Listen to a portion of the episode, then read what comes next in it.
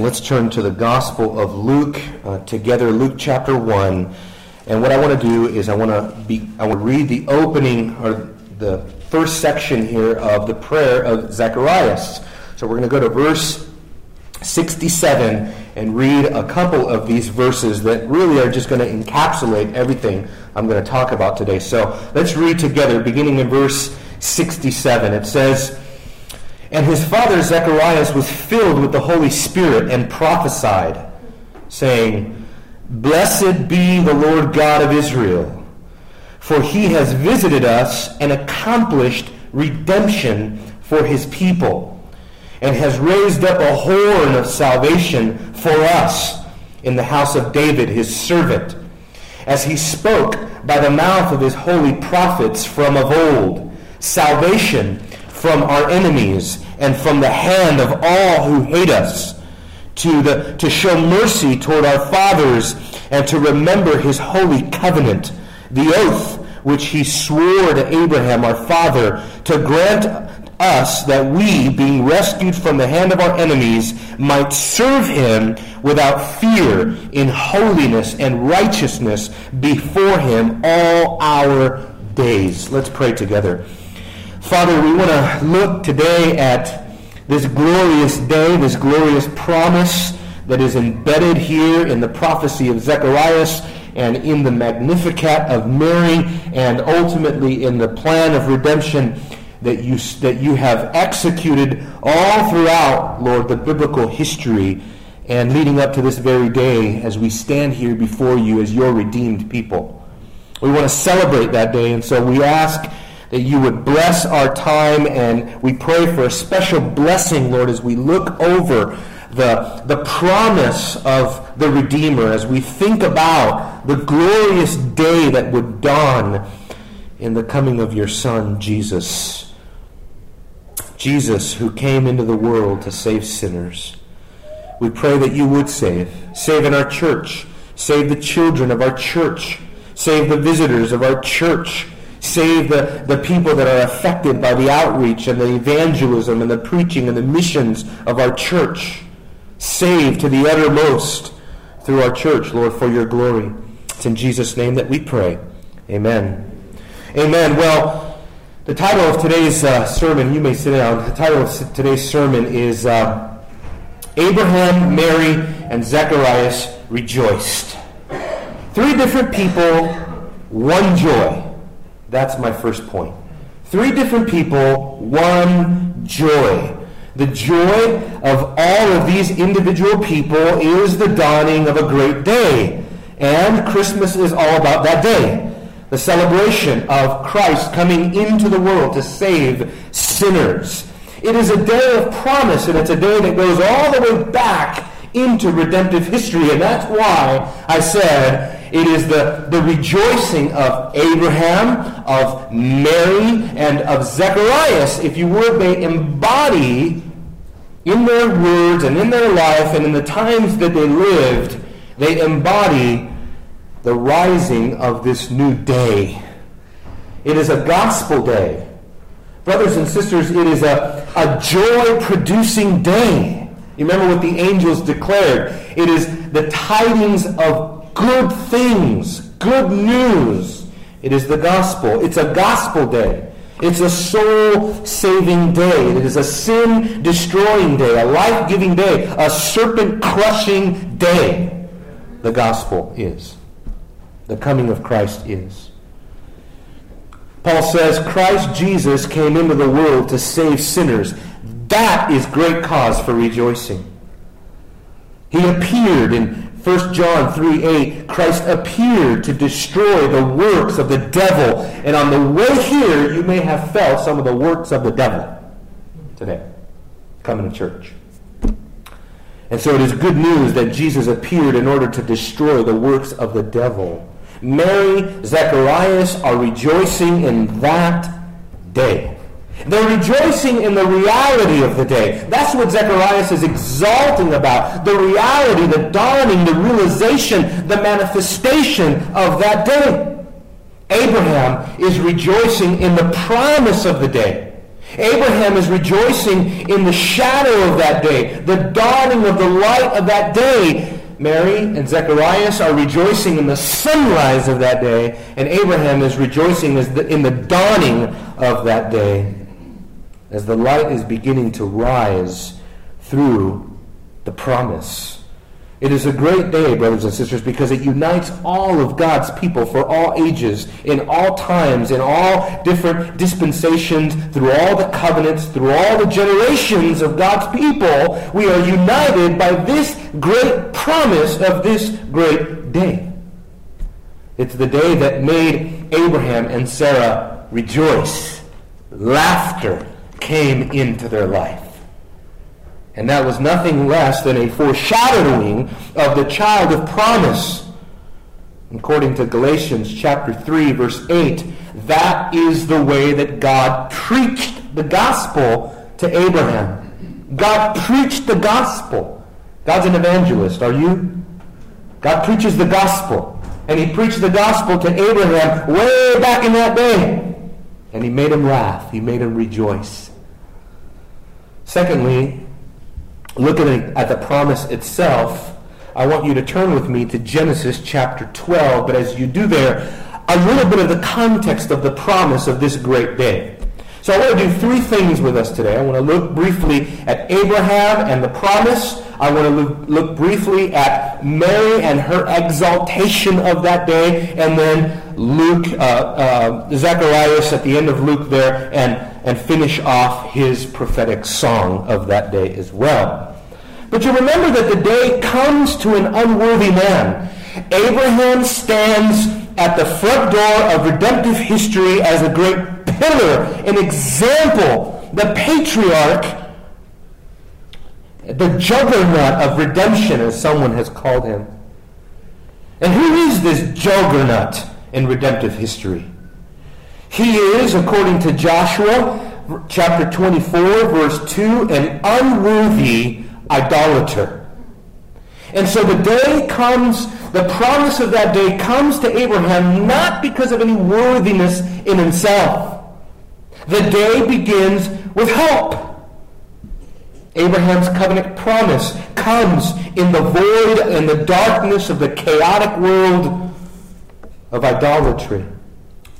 It says in Joshua chapter 24, verse 2, Thus says the Lord, the God of Israel, From ancient times your fathers lived beyond the river, namely Terah, and your father Abraham, and the excuse me, father Abraham, and the father of Nahor, and they served other gods. Then I took your father Abraham from beyond the river and led him through all of the land of Canaan and multiplied his descendants and gave him Isaac. Abraham did not deserve the promise.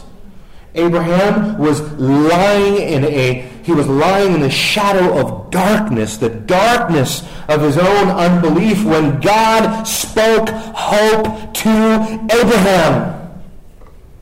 When he laid in ignorance and unbelief and the futility of his mind, bowing down to idols, God sovereignly chose this man. You think of a great example of election, there it is. Far deep into the crescent world of Mesopotamia, the Fertile Crescent there, God calls one man out. And he calls Abraham out of his tents. And he, and he tells Abraham, Look up into the sky, Abraham, and gaze on the stars.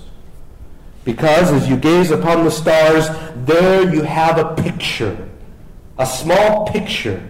You know how glorious the stars are? You ever been to Yosemite or something like that? And you look up into the stars and they almost look like dust. There's so many of them, right? The great multitude of the millions or billions or whatever the astrophysics are saying now of stars.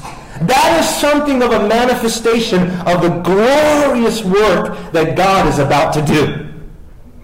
And God gives Abraham this unspeakable promises. Genesis chapter 12. This unthinkable promise. Now the Lord said to Abram, Go from your country and from your relatives and from your father's house to the land which I will show you. and I will make you a great nation, and I will bless you, and make your name great, and you shall be a blessing. And I will bless those that bless you, and the one who curses you, I will curse. And in all and in you, all the families of the earth will be blessed. You and I sit in this room today because of that promise that God made to Abraham 4,000 years ago. Or however many thousand years it has been exactly. But the promise, in order for us to understand and in order for it to have a full impact on Abraham, he needed to mingle the promise with faith. And that's why Hebrews focuses not just on the promise, but the book of Hebrews in chapter 11, it also focuses on this the faith that Abraham had on the promise. Abraham's faith in the promise and in the word of the promise led him to a life of faith. This was a strange life. This was a, a lonely life, if you would. This was a life of trusting and depending upon the grace of God. It says in Hebrews 11, verse 8, by faith, Abram, when he was called, he obeyed going out to a place where he was to receive for an inheritance. And he went out not knowing where he was going. By faith, he lived as an alien in the land of promise, as in a foreign land, dwelling in tents with Isaac and Jacob, fellow heirs of the same promise. For he was looking for a city which had foundations whose architect and builder is God. The promise always meant for Abraham something better, something greater than the land of Canaan. He knew that while he was walking on the land of Canaan, that the land of Canaan was pointing to something greater. And he lived in faith of that. He lived in light of that. Jesus put himself at the fulfillment end of that promise when he says about Abraham, Abraham rejoiced to see my day, and he saw it, and he was glad. And that has a lot more to do than just proving the deity of Christ. I know we use that passage apologetically. Oh, see, Jesus' pre-existence, he was there before Abraham. He saw Abraham. Abraham saw his day. And so we'll point to different things, and there is no shortage of opinion as to what exactly this means. Is it that Jesus was, was seen by Abraham in some sort of Christophany there, maybe looking over Sodom? Is that the fulfillment of it? Was it the offering of Isaac? What was it exactly?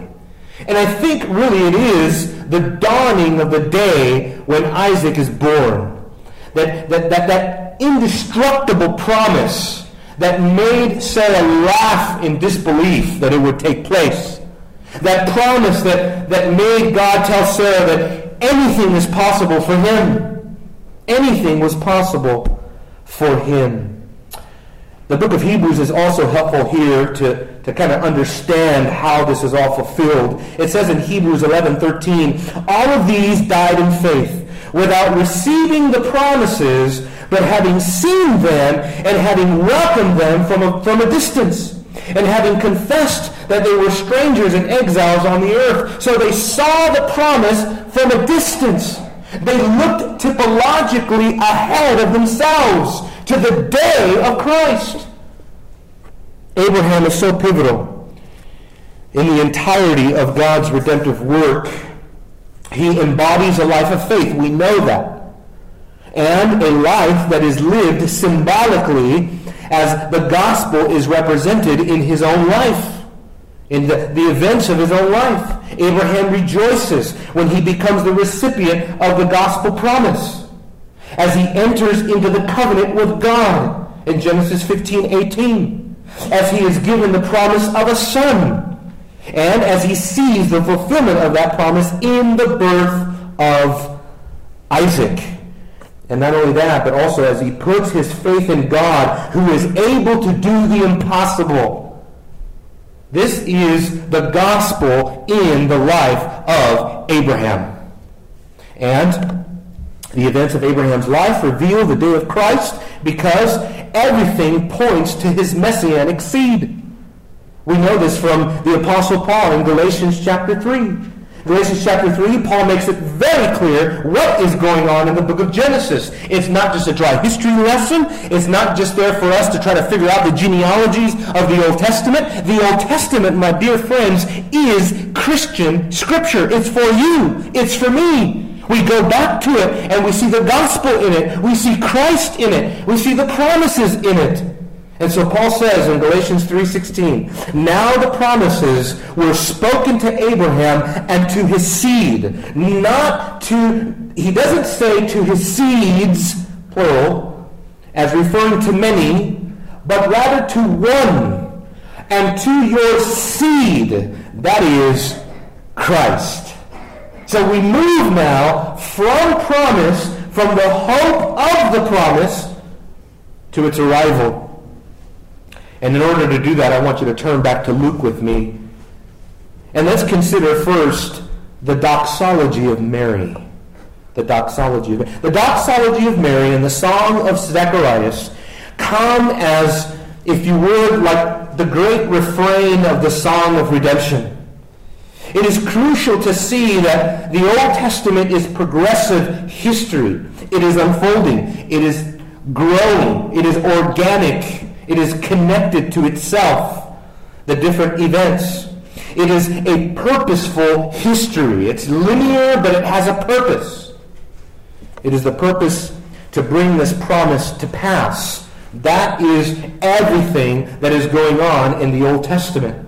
It is the unfolding of this promise. And you see this as Paul, or excuse me, as Abraham hands the promise down to Isaac, hands the promise down to Jacob, hands the promise down to the children of Israel, hands the promise down to, through the prophets to the Davidic king, until we see the promise day. Until the day dawns. That's how it is designed. The Old Testament is a collection of books. There are law books history books, poetic books, wisdom books, prophetic books, polemical books against false, false religions, etc. In the midst of everything, though, God is, what he's doing is he's bringing about the ultimate redemption of his people, the accomplishing of a million things as he weaves this whole story together all around this great glorious promise. I hope you rejoice in this promise. I hope you look back now and see what the Old Testament is all about. It will change every, everything about how you read the Old Testament. I hope. And I hope that you read the Old Testament just like we're doing in our men's study. Reading the Old Testament Christ-centered, Christocentrically. I didn't want to use that big word, but I have to. It's a Christ-centered reading of Scripture. What's the Old Testament about? Christ. What was all the blood about in Leviticus and the sacrifices and the altar and the laver? What was the tabernacle and the temple? And why is it that the high priest has to go in there and represent everybody else? And what is that all about? Why do they have to wave the palm branches? Everything, my dear friends, is a symbol, is a shadow, to use Paul's words, of the coming reality and substance that is Christ. Everything because Scripture is designed in this way. The authors of Scripture often build great anticipation of the next redemptive event. You notice that? There are high points along the story. And so God gives Adam and Eve a great promise, the promise of a seed. And then you read on in Genesis 4, and what you have there is Eve living in great anticipation. She even exclaims, I have gotten a man-child with the help of the Lord. And most critical commentaries actually say that what that exclamation point was is Eve thinking the promise had come to pass with the birth of Cain. But it was not to be. It was not to be. And not only that, but you have more than that. You have Noah anticipating that it would rain one day, and it did. You have Abraham promised a great descendant, a great multitude of descendants, a great innumerable number. You have Moses' generation. They were left looking for another prophet that never came. Deuteronomy chapter 34. Never came. The prophet in Deuteronomy 18 that was promised that God would put his word in this prophet's mouth and that you would listen to him and that he would be a prophet like Moses, one from among the brethren. And in Deuteronomy uh, 34 verse 10, the author of Deuteronomy is careful under the inspiration of the Spirit, is careful to detail that prophet never arose. So you're left hanging at the end of the Pentateuch with no prophet. Where is he? When will he come? You remember what they asked John the Baptist. As soon as they saw the commotion going on in the Jordan, as soon as they saw there's talk of revival, there's talk of repentance, there's talk of renewal, are you the prophet? They've been waiting for the prophet. And so on and on. God gives pictures. The prophets are left looking for a servant king warrior who will take away their sins. Just look at Isaiah 53.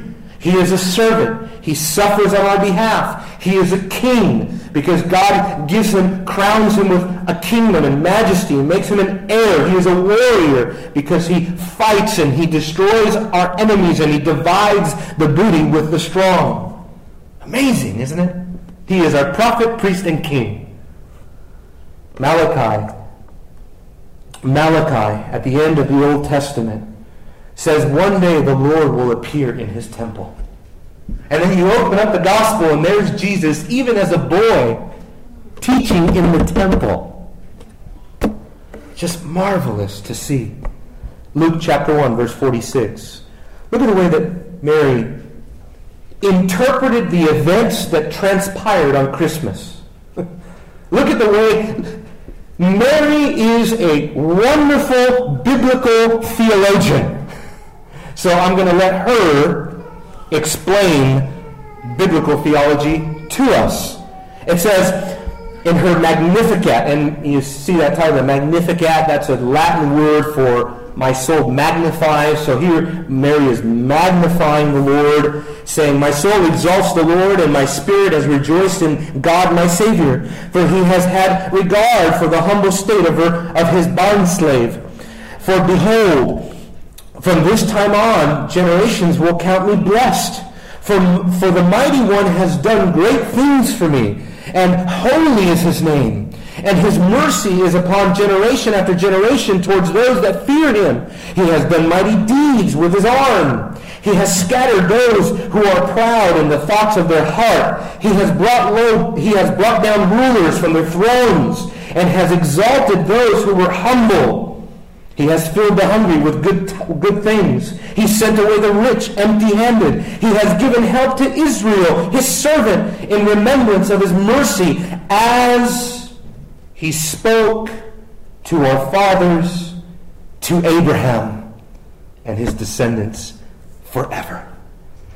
Abraham, Mary rejoiced to see the day of Christ. Ladies, are you finding yourself having a hard time magnifying the Lord? Really magnifying the Lord you may want to open up a commentary. Because, you know, you may want to start connecting the theological dots for yourself instead of just let your husband take care of the doctrine. You might want to become a housewife theologian to help you in your worship, to fuel the way you magnify Christ. Notice that Mary's song is a song of rich theological reflection. It is not just a song about how she feels. It is not just Mary weeping or crying or getting emotional or having a devotion. It is Mary reflecting on the redemptive history of God his fulfillment of his covenant promises. When was the last time you sat and meditated on the covenant promises of God being brought to pass? Mary knows exactly what's going on. She expresses her, verse 47, again, she expresses her gratitude uh, uh, to God for saving, uh, uh for saving her. She has no problem abasing herself before her king. She has no problem confessing that she is an unworthy slave, a servant. And the, the word doulos means slave. We try to politically correct that term by saying something like bond servant. Doulos just means slave. John MacArthur has taught that exhaustively through his book, Slave. She's not afraid to exalt God for his favor on God's people. And notice, she's also not afraid to talk about how God has mercy on his people, verse 50, and how God also has wrath for his enemies, verse 51. Tell, tell me this. When was the last time you went to a Christian bookstore and picked up a, a book for women and opened it up and began to read theology about the wrath of God? Probably not going to get on the top 10 selling list, right? It's not going to be a bestseller. It doesn't even exist outside of a few exceptions. Evangelical circles have underestimated women. Mary is totally different. As a matter of fact, Mary has a has a, a really a, uh, a ferocious holiness about her a ferocious indifference to vanity. Rich, poor, she doesn't care. She's exalting God for, for taking notice of her lowly estate. She's, she's noting that God does away with the rich and their pride and their pomp. But even more so, she also points out that God, see, God touched her heart by helping the humble and the poor and the hungry and satisfying her with good things. But for our purpose here, it is her love of biblical theology that I want to focus on. Verse 54 and 55. He has given help to Israel, his servant, in remembrance of his mercy, as he spoke to our fathers, to Abraham and his descendants forever.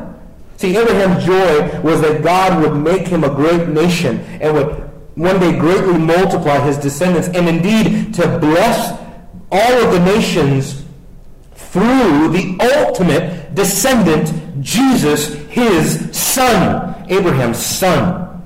Matthew chapter 1, verse 1. Jesus, the son of Abraham.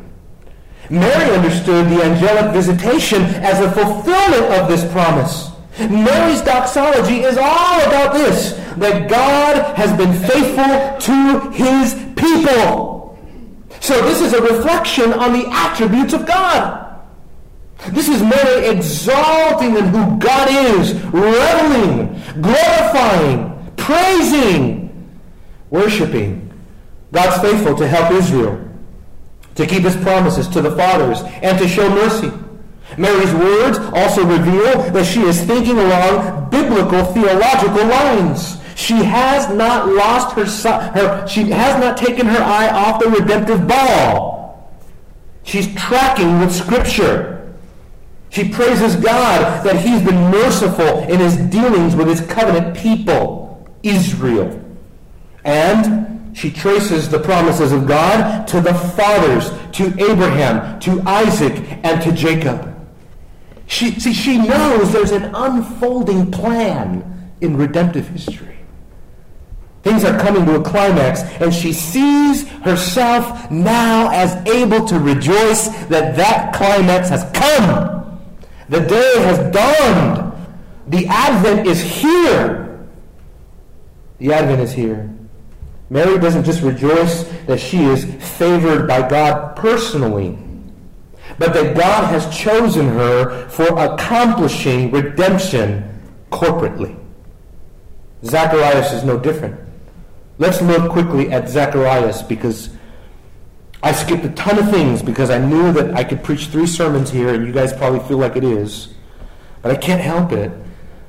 I want to look at Zacharias' song one more time. You can, you can split up the, the, the prophecy of Zacharias in two big chunks. Number one, verses 68 to 75. That would be about the redemption of God's people. And then verses 76 to 79 would be the, the blessing that he pronounces over his child, John, the forerunner. The forerunner. Mary's Magnificat and Zechariah's prophetic song have many different things in common, but both of them, let me just point this out to you, both of them show that these two people were informed, they were theologically, they were informed, and they were saturated in Old Testament theology. Well, obviously, they didn't have the New Testament, but still, some people today have the New Testament and the Old Testament, and they're not saturated in any theology. Mary and Zacharias both exhibit this fact that they knew their New their Old Testament, and they knew it well.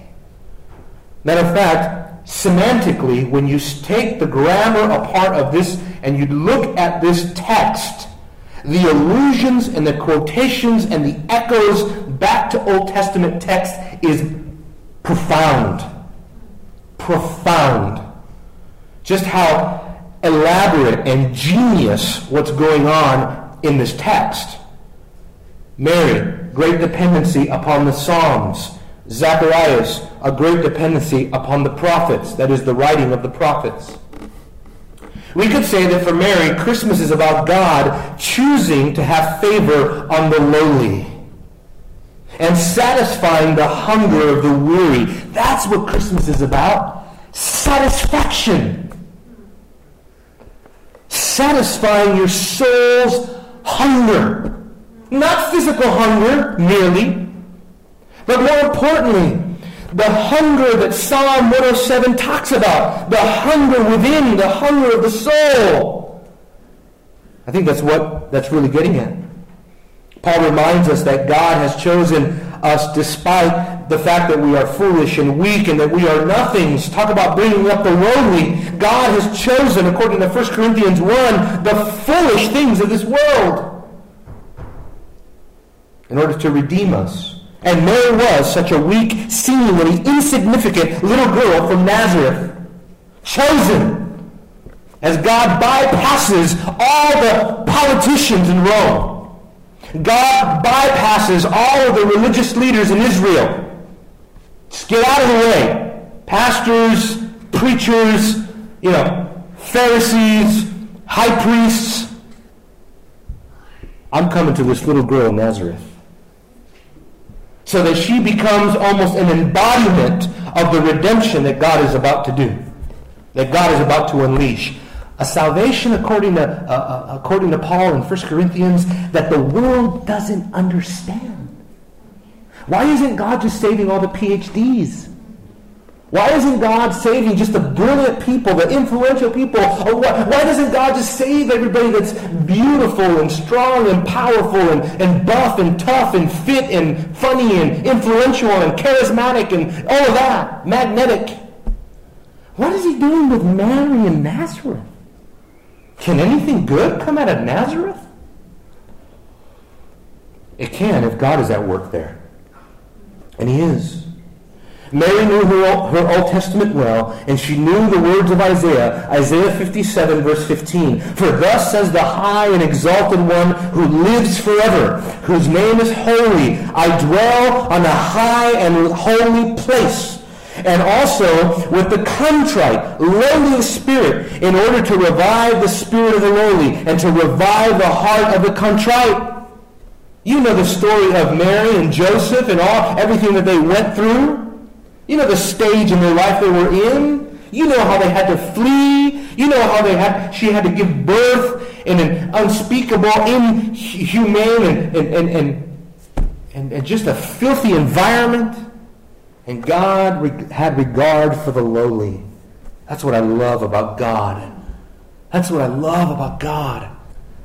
He redeems the lowly, the weak, the despised, the nothings of this world in order to confound and then to bring to nothing the things that are in this world, the political powers, the, the, the, the, United Nations, the, the, the, those that have their, their, their hand on the nuclear trigger, to bring to nothing the things that are.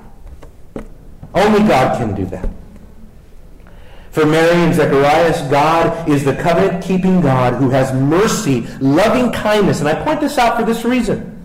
The word mercy, the word translated in the NASB, loving kindness, is the Hebrew word hesed. Now, God uses that word redemptively, meaning this. He uses that word in particular to prove that he is in covenant with the people he decides to have hesed upon. So that if he has hesed upon you, it is a special love. It is a covenant love. It is a special mercy. It is a covenant mercy. You see, the sovereignty of God, my dear friends, is not just about the controversy about the five points of Calvinism and shooting that out. The five points of Calvinism are about love. That's why if Calvinism doesn't fuel your worship, you haven't understood Calvinism. Calvinism is not just to make us trip out on predestination. It's for you to be so humbled into the corner and say, God, why in a million billion years would you choose me? Who cares if you damn the whole world? But you chose me? That's incredible. That's amazing. See, that's the marvel of the sovereignty of God. And if it hasn't reached that point, stop being controversial with God and be intimate with God. I had a friend who was battling Calvinism, as so many of us have. And he said, one day, it was as if God told me, Why are you so offended that I chose you? Why are you so offended that I would choose you? Are you offended that I put my covenant love upon you? And this is all about that, folks. God choosing to put his covenant love on a people that were not a people, on a people that were lowly, despised, not esteemed, not strong, not rich, not able, not powerful, not able to do anything for themselves, really. Ultimately, when God acts, there is often a complete reversal of fortunes. So that when God acts, now, now Israel is plundering the Egyptians. That's when God's working. A total reversal of fortune. The rich are being sent away empty-handed. Mary expects that God is going to triumph and that God's enemies are going to be brought low. How God is going to, you know, Mary would be so politically incorrect today. She wouldn't do good on Piers Morgan. What are you talking about God's enemies? God loves everybody. How God is going to bring about this help for Israel is through the descendant of Abraham. That's what all of this has in common. So, moving on. Zacharias, we could say, for Zacharias, Christmas is about God accomplishing this redemption. You see, See the phrase there, and look with me at verse 68 again. Blessed be the Lord God of Israel, for he has visited us and accomplished redemption for his people. So much theology right there. But notice it doesn't say he has made redemption a possibility. Notice it doesn't say he has made redemption available. There is a good chance that you can be redeemed now. That's not how Zacharias sings. That's not what he's singing about. He's singing about redemption accomplished. Redemption accomplished. John Murray would be very proud of that. Redemption, John Murray wrote a book, Redemption Accomplished and Applied. And so the theology of it is this God doesn't just accomplish redemption either, He also applies it. Probably the most important theological thing that you can learn about salvation is this fact right here. The word redemption in your New Testaments comes from the word redemption in your Old Testament. It doesn't come from pagan writing. It doesn't come from extra biblical, pseudepigraphal, apocryphal writings. The word redemption comes from the word to redeem in the Old Testament. The word to redeem in the Old Testament only means one thing that you bought something so that you will obtain it. 100% of the time. You buy a plot of land, you get it. You redeem a slave, you, re- you take it home with you. You redeem a piece of property, it's yours. God redeemed Israel from Egypt, and he took them out. No one is redeemed and then left there. What God redeems, God obtains. That's incredible. So, Zacharias is glorying in redemption. He's glorying that God has provided this Davidic figure, this Davidic king, the horn of salvation. And this ties in beautifully with accomplishing redemption. The horn means something mighty. The imagery, whenever it says the horn of salvation, a horn is a symbol of power, a symbol of might, a symbol of ability. It's saying God is able to save. And with this, the book of Hebrews agrees. Hebrews chapter 7, verse 25 says, God is able to save all of those who are drawing near to God through him. God is able. His arm is not short. He can reach. He will reach every single person upon whom the promise is set. Every single person who is in his Israel, or as Paul says in Galatians chapter 6, the Israel of God the true Jew, the one who is inwardly circumcised by being born again. That's what it's talking about. The redemption that Zacharias envisions mainly had to do with the deliverance of earthly enemies. However, as Christ taught throughout his whole ministry, this is something Jesus had to teach his entire ministry to his disciples. It's not mainly about an earthly victory. Don't look for me to defeat the Romans, at least not right now. he will defeat all of the kingdoms of the earth. He will crush all of his enemies under his feet. He will reign over all nations, all kingdoms. As the book of Revelation says, the kingdoms of this world will become the kingdoms of our God. But at this time, the disciples, like Zacharias, Mary, and the twelve, they often looked to an immediate implementation of an earthly kingdom with an earthly king and an earthly military, where Jesus had to remind them time and time and time again that is not what he came to do. His kingdom was within. His kingdom was not by the power of the sword. He took the sword out of the hand of the church. He didn't put the sword into the hand of the church. Abraham, Mary, Zacharias, Three very different people, one unifying joy. Joy in God's covenant faithfulness, joy in his covenant mercy, whereby members are holy, are, are, are, where he remembers his holy covenant. I got to get that right. What God is doing here is that he is remembering. That is so sweet to Mary and Zacharias. God did not forget. If God would have forgotten, then there would be no Christmas.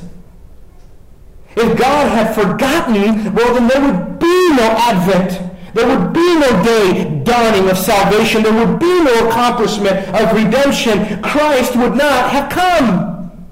But because God has bound himself with an oath, he has bound himself. He gave an oath. He swore to Abraham, our father, unilaterally, by himself, of himself.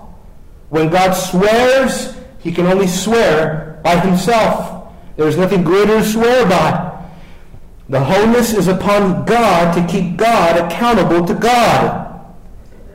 And he does stay accountable or perfectly faithful. And so that is why we can rejoice. And something marvelous happens in verses 74 and 75. I want you to look with me here in closing. Something marvelous happens here in redemptive history. There is a merging together of the covenant of Abraham and the Exodus together in Christ. Those things now go together. Exodus language, Abrahamic language. Verse 74. After he see, after he says, in verse 73 about Abraham and the Holy Covenant. Then he says in 74 to grant us that to, to grant us that we, being rescued from the hand of our enemies, that is language of Exodus. To rescue. That comes directly out of Exodus. And so does this, that we might serve him without fear. That was the reason why Moses told Pharaoh, God says, let my people go for what? So that they may serve me. And verse 75, in holiness and righteousness before him all the days of our lives. So what Mary and Zechariah see is they see a new Exodus is here. You know that your salvation is in Exodus. God led you out of your bondage and your decay and your oppression and your darkness. You, la- you laid in a place with great darkness. You were in the futility of your mind, dead in trespasses and sins, and God rescued you. And He called you out so that you might serve Him in holiness all the days of your life.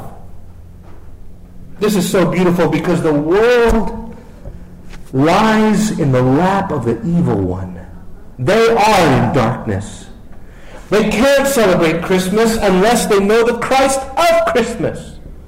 They can't rejoice with Mary and with Zacharias because they don't love the covenant keeping God of Scripture. They love the moralistic God. They love the man upstairs theology, but they don't love the God of the Bible. And because of that, they remain in darkness. Is it any wonder, therefore, that Zacharias sees the birth of John and Jesus, more importantly, as the dawning of the light of a great day, a day of salvation, where he quotes and alludes to Isaiah chapter 9, verse 2. And I will read that to you now. Isaiah 9, verse 2. The people who walk in darkness will see a great light. Those who live in the dark, the light will shine on them. You shall multiply the nation. You shall increase their gladness. They will be glad in your presence as the gladness of harvest, as men rejoice when they divide the spoil. And I am saying that applies to you and me, folks. We're not waiting for Israel to rebuild the temple and then, you know, hopefully in 100, 200, 500, 1,000 years from now, maybe this scripture will be fulfilled. No, you sit here today as a fulfillment of this scripture. Say whatever you want about the term Israel, okay? And I'll close and I'll throw all your theology in upheaval here at the end, but but the Bible does that all the time, just on a real simple level. It's okay to think of yourself as the recipients of the promises originally made to the nation of Israel. Because we enjoy those promises on, on a level and to a degree that is just on a spiritual, redemptive, soteriological level. It's undeniable.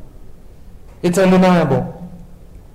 Because of this great promise, you and I no longer live in the dark. You want to celebrate Christmas this year? Sit around and talk to each other about how you're not in the dark anymore. We can celebrate this great promise because of this scripture.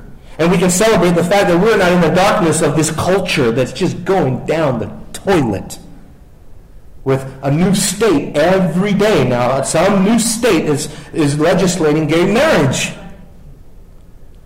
And I don't want to start talking about Duck Dynasty. but thank God this year, you guys, that we are not in the darkness of our sin, the darkness of our upbringing, that we are not in the that we're still not in the traditions of our forefathers. I thank God He redeemed me from the traditions of my family reunions because there was nothing good about them. Thank God that He pulled you out of the darkness of your own ignorance. He brought you into the light. He showed you the truth, and the truth has set you free. Why do we celebrate Christmas, folks? Because the world can't. That's why. Let's pray. Father, we thank you that these great covenant promises are ours for the taking, that we can look uh, with Abraham, with Mary, with Zacharias, and we can rejoice that the day has come where light has dawned and we have been brought into the light so that we could walk in the light even as you are in the light, the light of your counsel, the light, the light of your countenance. And Father, we thank you today for sending your son Jesus. Thank you for that great promise that you made good on. So many people don't keep their promises today. We are thankful today, Lord, that you kept your promise, for it was the greatest promise that has ever been promised in the universe. That one day you would create an innumerable multitude of descendants to be fellow heirs with your Son, with Jesus, Christ the King. Father, we, I pray that you would bless our church on this Christmas season. I pray that we would, however we do it in our house, that we would take a moment and reflect on the advent of Christ, on the coming of Christ, on the birth and the incarnation of Christ. That we would think about that so that we never lose sight of our gospel. And also remind us to proclaim this gospel to share this gospel with others that don't have the light, that are still in their darkness, that know nothing about Abraham or his covenant. But Lord, would you please do a work through us? Open eyes, open ears, convict the heart, we pray. Help us to pray how to do it more effectively, more earnestly. Help us to take more risks in our families, at work as you give opportunity. But help us, Lord. Our life is short. We want to be used for your glory and for your kingdom. It's in Jesus' name we pray. Amen. Amen. Let's stand and close this song together.